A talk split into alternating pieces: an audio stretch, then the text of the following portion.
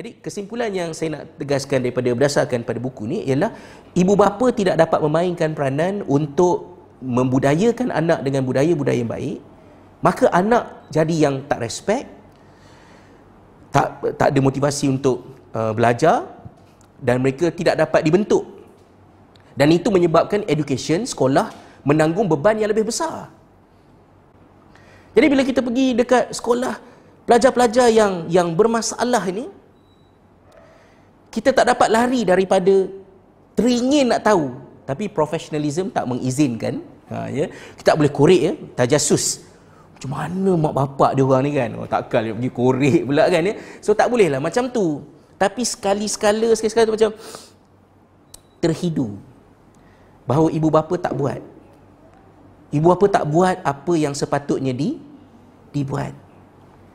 We have to discuss with our children what is right, what is wrong, what happened at school, what you should react, how you should react.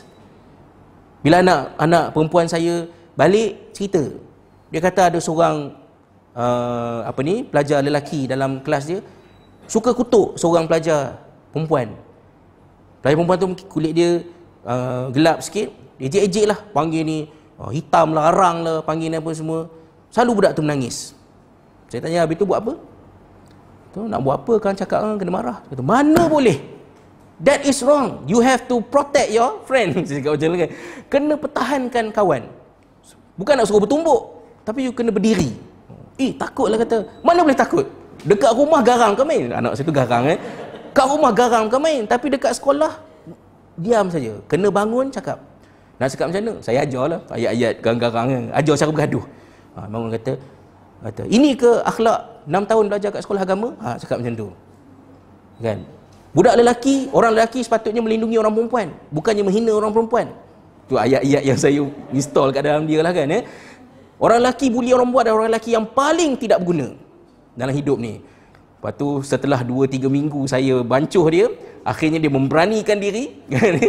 Dia cakap bila dia cakap tu budak lelaki tu geram sangat.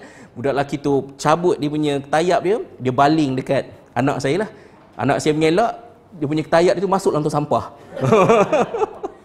Lepas anak saya, tengok ketayat masuk tong sampah. Ha, dia kata kan, betapa tak bergunanya perangai macam ni. Dia kata, ha, barulah boleh balik senyum. Because you have done something to defend your friend. Because that is wrong. You have to address. Saya tak tahu betul ke tidak ya. Tapi saya geram sikit kalau budak-budak lelaki kutuk-kutuk budak-budak perempuan macam ni. Macam, eh, hampir betul lah. Kenapa anak buat perangai macam tu? Sama ada anak yang membuli ataupun anak melihat kejadian buli, parent kena sembang kat rumah. Sebab anak-anak tak pick up benda tu. This is right, this is wrong, this is how you should do, this is begini begini. Ha. Jadi bila ibu bapa tidak tidak memupuk akhlak yang baik, apatah lagi ibu bapa menanamkan akhlak yang buruk kepada anak-anak, rosaklah education. Bukan sahaja anak-anak tak respect parents ataupun adults, tapi anak-anak juga tak respect among themselves. Kenapa mudah untuk pulaukan orang? Kenapa mudah untuk gelar orang? Kenapa mudah untuk boycott orang? The culture of disrespect. So itu kita kena pupuk balik. Ha, ya. Jadi ini ujian yang pertama kepada sekolah.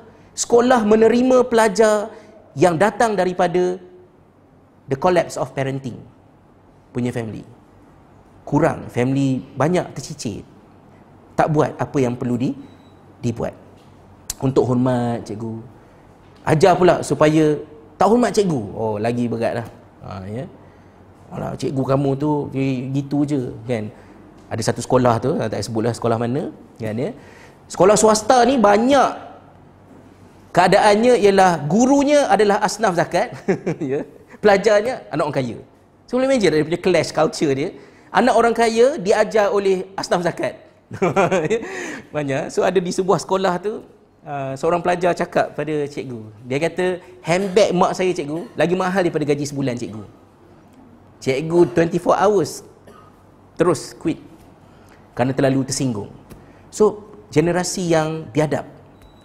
Dan biadab itu berpunca daripada collapse of parenting. Parents tak buat apa yang sepatutnya mereka buat iaitu Allah jadikan anak-anak kita sebelum mereka dewasa mereka ada 20 tahun lebih sebelum jadi full adults.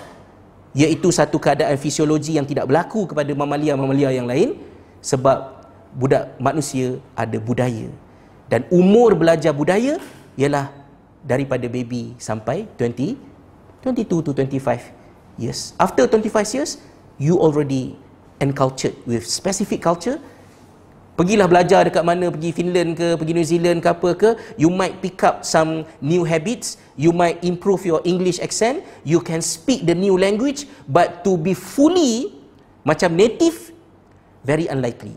Because after 25, kita sudah tidak lagi ada kebolehan itu untuk enculture diri dengan new culture. So, ibu bapa kena culturekan anak dengan culture yang baik. Bila tetamu datang, Anak-anak keluar ni Pak Long datang salam. Datang. Kalau dia biar kan duduk dalam bilik lah. Ya, ya,